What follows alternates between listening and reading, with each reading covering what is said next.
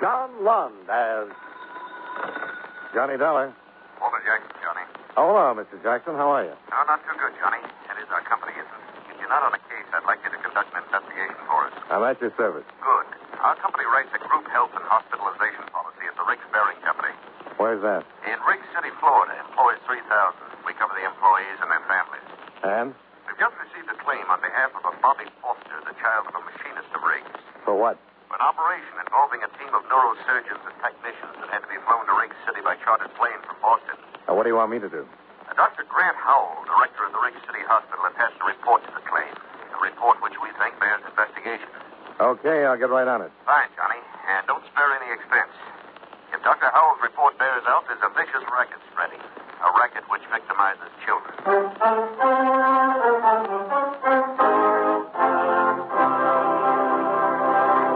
At this point in our program, I'd like to give you something to think about. Probably one of the most quoted Americans in our nation's history is Benjamin Franklin.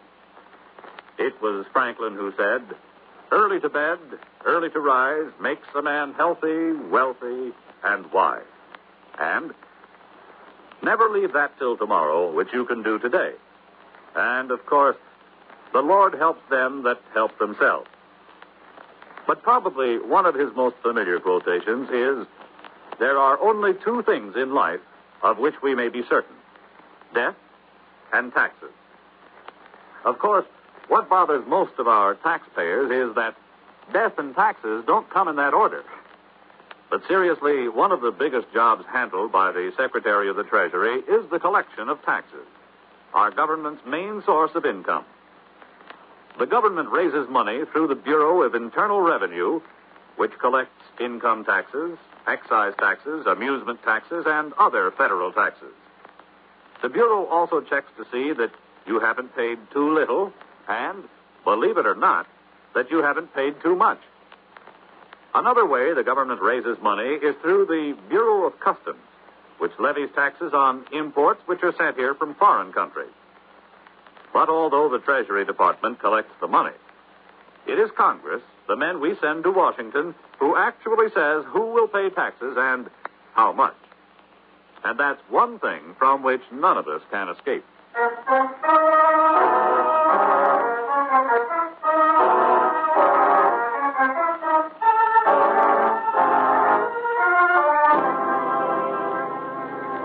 Expense account submitted by Special Investigator Johnny Dollar to Home Office National Medical and Hospitalization Insurance Company, Hartford, Connecticut. The following is an accounting of expenditures during my investigation of the Bobby Foster matter. Expense account item one, $85.56, plane fare and incidentals between Hartford and Miami, Florida. Item two, $2.60, bus fare between Miami and Riggs City, a spick and span little town with coral white streets shaded by tropical trees. I registered at the Kachubi Hotel, then went directly to Dr. Howell's office in the modern air conditioned hospital.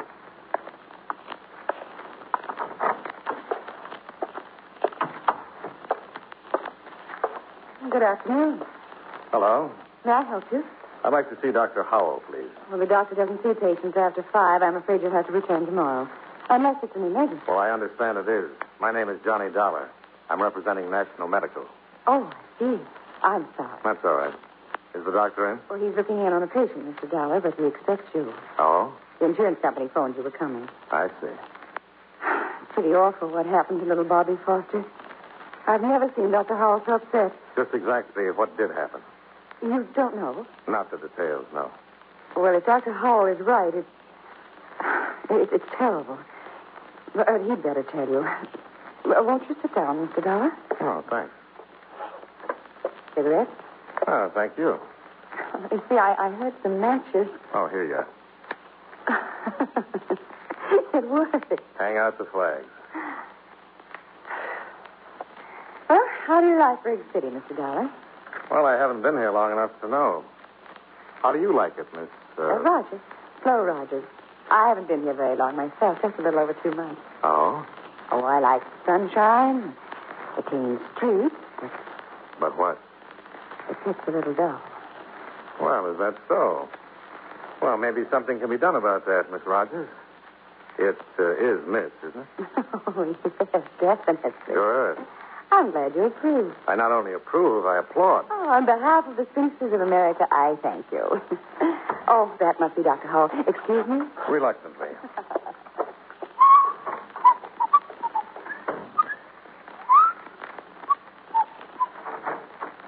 The doctor will see you, Mr. Dollar.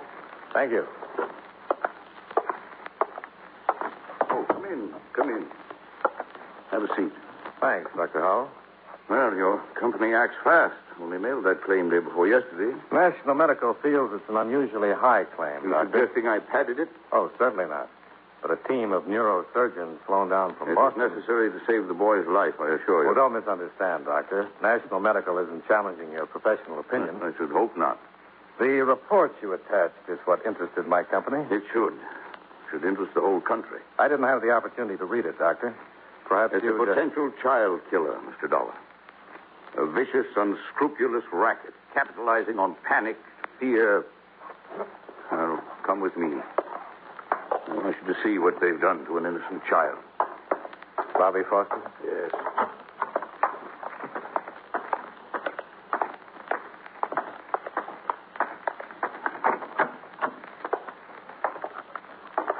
Any change, nurse? No, Doctor. Well, there he is, Mr. Dollar. A five year old boy, victim of a panic stricken parent and a criminal operator. What are his chances? We won't know until he comes out of coma, if he does. And then? For complete recovery, no chance. For partial recovery, a fair chance. Bobby Foster will be paralyzed. You said a criminal operator. Who? If I knew, Mr. Dollar, I wouldn't bother with reports to insurance companies. I've been a doctor 40 years now. Seen a lot of pain and tragedy. But this. This. Let's go back to your office, Doctor.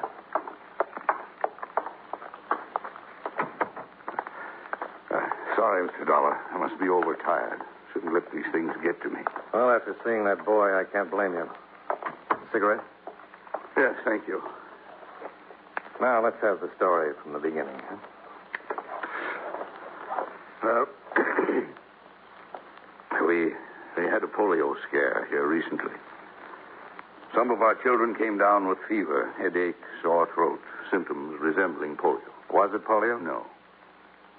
But to confirm my diagnosis, I called in a polio specialist from Miami. Meanwhile, epidemic rumors spread through the town. Parents got panicked. They held a mass meeting. For what purpose? Uh, they demanded I inject every child in town with gamma globulin. That's the polio preventive. Yes. And did you? Certainly not. Gamma globulin's impossible to get unless a genuine polio epidemic is threatening. The government has to ration it carefully because one whole blood donation is required to manufacture a single injection. You know how many demands there are on the whole blood supply these days. Of course. Well, to get to Bobby Foster's case, I was called to the Foster home last week. Found the boy in a coma. He had all the symptoms of embolism. Of what?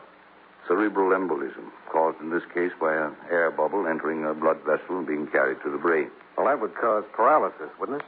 Yes, and possible death. And so you called in the neurosurgeon. I didn't feel qualified to undertake such a specialized operation. Well, just how did the air bubble enter the boy's bloodstream? Through criminal carelessness, by way of a hypodermic injection. Any proof? Well, the needle mark still on the boy's arm.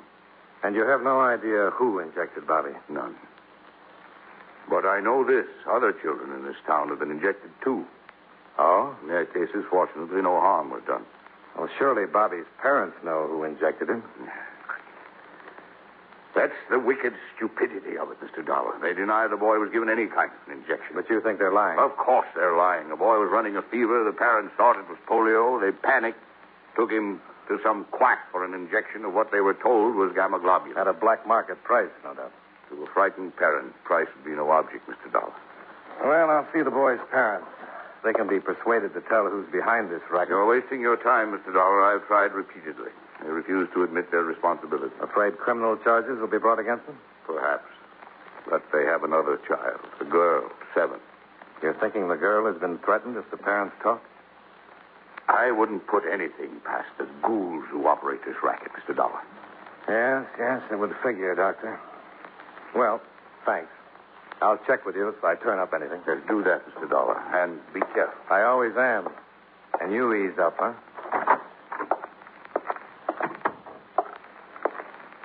He's very perturbed, isn't he? Well, he has a right to be, Miss Rogers. Uh, do you have the Foster's address? Oh, yes, I, I prepared this for you. Here you are. Oh, thanks. Well, I'll take a run over there now. I and wish see- I could help you. You've been very helpful already. No, I, I mean really help. If there's anything I can do, a- anything you need or need to know. Well, I could use a little background information, you know, about the town and the people. I tell you what, why don't we have dinner tonight? Then I can get the rundown on Riggs City and a little nourishment at the same time. Well, You have another engagement? no, no, I haven't. It's just that. Well, I didn't want you to think I was angling for a date. Oh, now look, I have a pretty good memory, and I distinctly remember that I asked you to dinner. I, I know, but. I think it's your civic duty to dine with me. well, if you put it that way, as a good citizen, how can I refuse? That's the spirit. You name the place. Well, there's a, a restaurant called the Tropics, a bar and grill sort of place. It isn't 21, but it isn't bad either. I'm with you. What time shall we meet? Around six. I'll be there if I have to crawl. All right, but wouldn't a taxi cab be more practical? See you at six.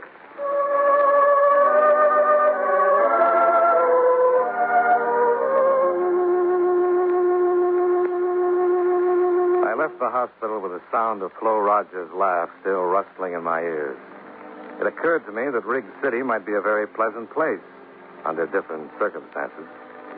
I hailed a cab and ran up expense account item three, 75 cents, fare and tip to the Fosters' bright little cottage, a stone's throw from the beach.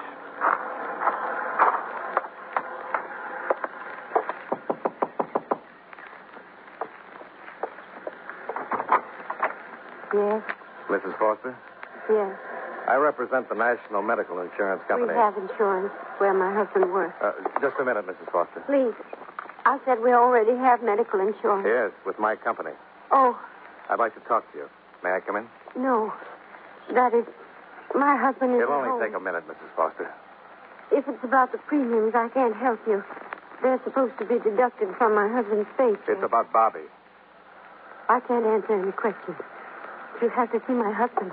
I think you have the information I need What information? about the injection Bobby had. He- The one he that nearly didn't- caused his death. No, you're wrong.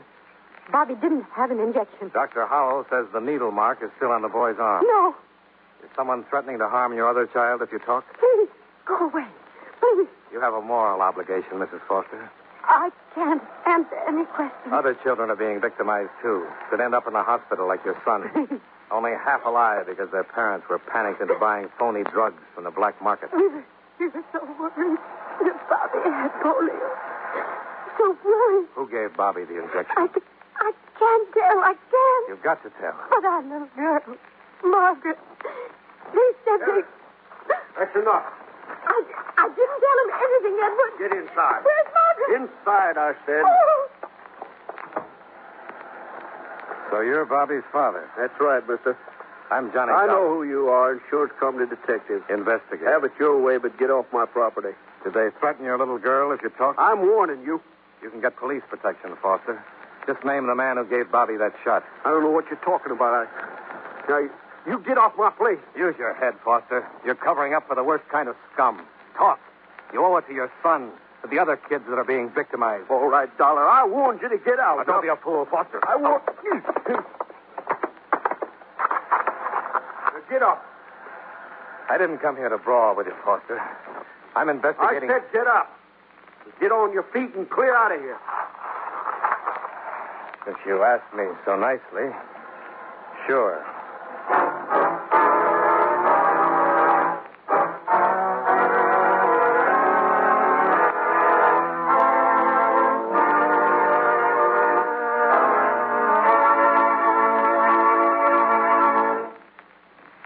You know, many great men have attained the highest office in our land, the presidency of the United States. Can you guess the name of this man? He was our second oldest president, being elected for that office when he was 66 years old, and our only bachelor president. In 1828, he was appointed minister to Russia by President Jackson. In 1856, when he became president, differences between the North and South caused much unrest in his cabinet and in the various departments of the government. While he was president, the Confederate States were formed and the Civil War began. If you don't have his name by now, here are two more important clues. During his administration, the famous Lincoln Douglas debates were held, and the first Atlantic cable was laid. Who was he? James Buchanan, 15th President of the United States.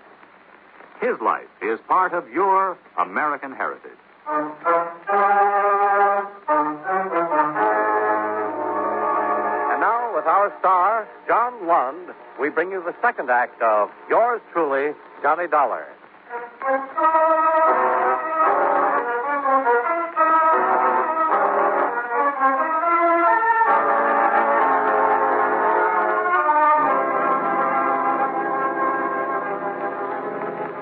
My face and my clothes were pretty much the worse for wear.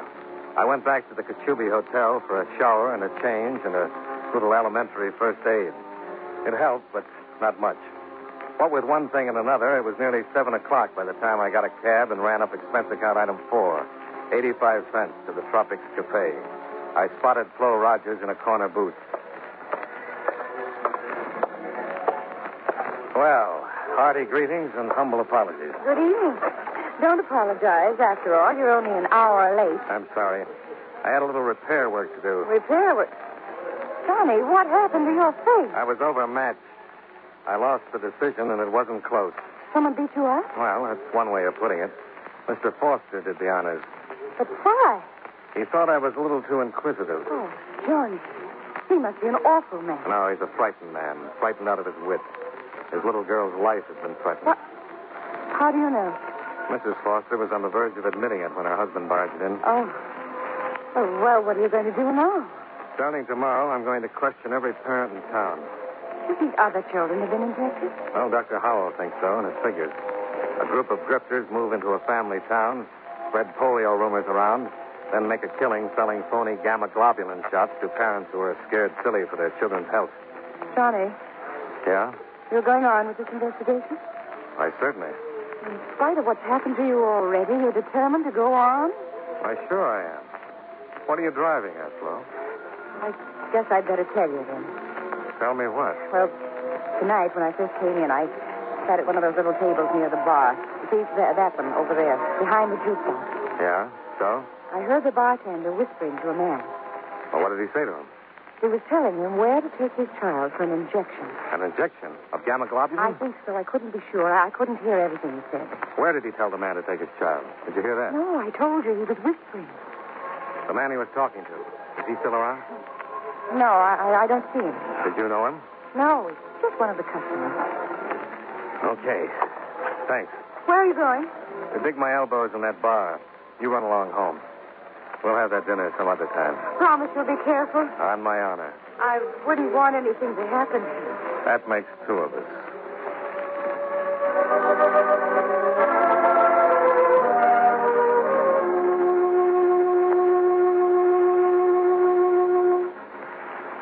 I settled on a stool at the bar and ran up expense account item five, ten dollars and seventy cents, for more than a few double bourbons. With which I slowly drank myself into a mood so dark that my neighbors moved to the other end of the bar. Hey. Hey, Skinny. Come here. Name's Mickey, sir. I told you before. Well, I'll show you this. So what? Well, don't just stand there, Skinny. Fill me up. I think you've had enough, sir. You need a cup of coffee, black. What I need, you can't get for me, pal. Nobody can. You sound like a man that's got woman trouble. What do you mean, woman trouble? Well, my little wife is the finest, sweetest. Yes, sure, sure. You're crazy about her and the kids, too. How do Ah, you know I got kids? Well, you're the type. Family man. No kid. No kids. Now, look, I'll get you that coffee and then a cab to take you home to the kids. Okay? Okay. Hey. Hey, wait a minute. Come here. Yeah? You're a swell guy, Skinny. You understand when a man's got troubles. Yeah, sure. Forget it. Just that my kids are sick. Wife is worried half out of her mind. I had to get out of the house. Had to get away for an hour. You say your kids are sick? Yeah. Wife's scared of polio. What does the doctor say? Oh, a lot of mumbo jumbo. Everybody knows there's a polio epidemic in this town. The doctors are afraid to admit it because they can't get the stuff to stop it. Gamma globulin? That's the only thing that'll save my kids. The only thing. Uh, listen, mister. Maybe I can help you. Huh? Get you some gamma globulin. Where? Where, Skinny? I'll pay anything. Anything. Here. Go to Mr. Breck. The pot is there. will tell you where to take your kids for the shot. Oh, thanks, Skinny. Thanks. Hey, name, Mickey. Oh, sure. Mickey. Don't worry. I won't forget you for this. I'm not worried, mister. I left the Tropics bar and piled into a cab. On the way to the address Mickey had given me, I stopped at a highway diner and ran up expense account item six, thirty cents for a carton of steaming black coffee. Not that I was in need of sobering so much. I just wanted something to take the sudden chill off my spine. If you've ever had a date with a grave robber, you know what I mean. It was 2 a.m. when the cabbie dropped me at the driveway of what looked to be a deserted beach house. I paid him off. Expense account item seven. Dollar and twenty cents tip and fare. And started up the drive toward the vine covered gate. That's far enough, Dollar. Who's there? Oh. Just shut up or I'll snap your neck, Dollar. Monster. That's right. Don't give me any trouble. Okay, okay. Ease up, whatever. You come along easy and no funny business. Yeah, yeah. All right. Put your hands behind your head. Clasp them. And don't turn around. Uh, Okay. Where's your gun? I didn't bring one. You got less sense than I thought, Dollar. I had my reasons. Let's go out the gate. My car's down the road.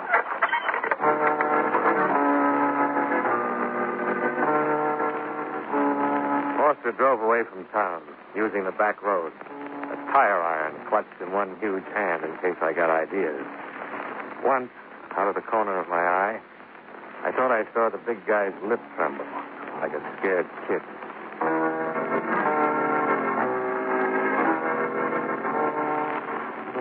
He finally pulled up beside a long, sleek auto trailer parked in a lonely beach cove. He motioned me out and followed me to the door.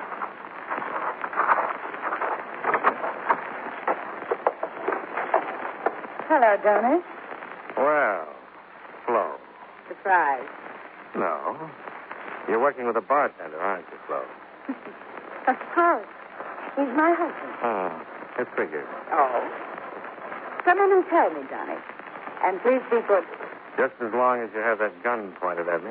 I hate to, but I do understand. That figures too, Flo. Foster, wait in your car. Oh. Cozy, these trailers. Mickey and I like this, huh? Sit down, Johnny. I'll get you a drink while we wait for him. No, thanks. Oh, you're proud of me. You're disappointed in me. Not very. Tell me, why weren't you surprised to find me here? On the way over here, I got to thinking. This afternoon, when I met Foster, he already knew my name. I hadn't given it to anyone but the doctor and you. Careless of me to have mentioned your name when I warned Foster you were coming. Just what kind of a hold have you got on him? His little girl. You've kidnapped her. Oh, no, Johnny. We're just keeping Margaret for a little while. You see, the Fosters had been very responsive to Mickey's warnings. But then you came into town. And drastic measures were in order. We haven't harmed Margaret. How did you get her? Foster came by the hospital after you left. See his son. He left Margaret in a waiting room. And you phoned your husband. Mickey's wonderful with children. She was tickled pink to go for a soda with him. Real sweet people, you and Mickey. We really hate this, Johnny. Believe me. Yeah, sure. What happened to Bobby Foster was an unfortunate accident. Who gave Bobby the injection? Mickey, I can't stand the sight of a needle. Some sweet rat. Oh, we do very well. traveling from place to place, taking jobs. following the epidemics like a pair of buzzards sailing astray. Self righteousness doesn't become you, Johnny. What do you charge for a shot? Fifty dollars. What's in them? Nothing harmful, just colored water. And once in a while, an air bubble. That was an accident. I'll take the gun Oh, Mickey, I didn't hear you drive up. Everything all right? Foster did exactly as he was told. Good. Hmm. Low dollar. You play a lousy drunken father. I'm usually better, but tonight I didn't extend myself. Huh? I had a hunch you'd want this meeting to take place before I started questioning the other parents in town. Because you knew I was bound to find a mother or father who'd identify you two. Ah. Then you've been willing to make a deal all along, huh, Dollar? Well, let's say I hated to spoil your fun, especially Flo's. What's that correct mean? Ask your lonesome wife. Don't listen to him, Mickey. She plays a very convincing bachelor He's girl. trying to make A trouble. little too convincing. Shut up, Dollar. And she talks a lot. Talk? She told me everything just now. Even that you've done away with Foster's little girl. What? I didn't. I said, Mickey, behind you. A gun, Foster. Shoot, Mickey, shoot. I'll take the gun, Flo. Let me go. Now sit down and behave. You hurt me. I give it to me, Dollar. The gun. I'm going to kill him. No, Foster. Give me the gun, Your Dollar. girl's all right. I said this. You understand me? She's all right. You said he killed her. Well, I had to. It was the only way I could shock you into making a move. You're not just saying it, Dollar. Margaret's really safe. Tell him, Flo. Yes. She's all right.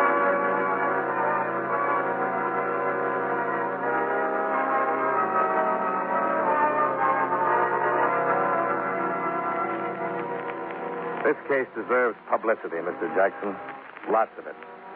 Scared parents make easy dupes for operators like Flo Rogers and Mickey. And when innocent kids end up the victims, it's intolerable.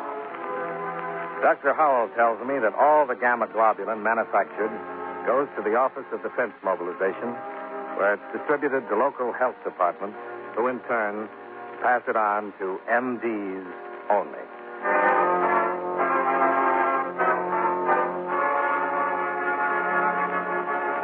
Expense account item eight, ninety-four dollars. Bus, plane fare, and incidentals between Rig City and Hartford.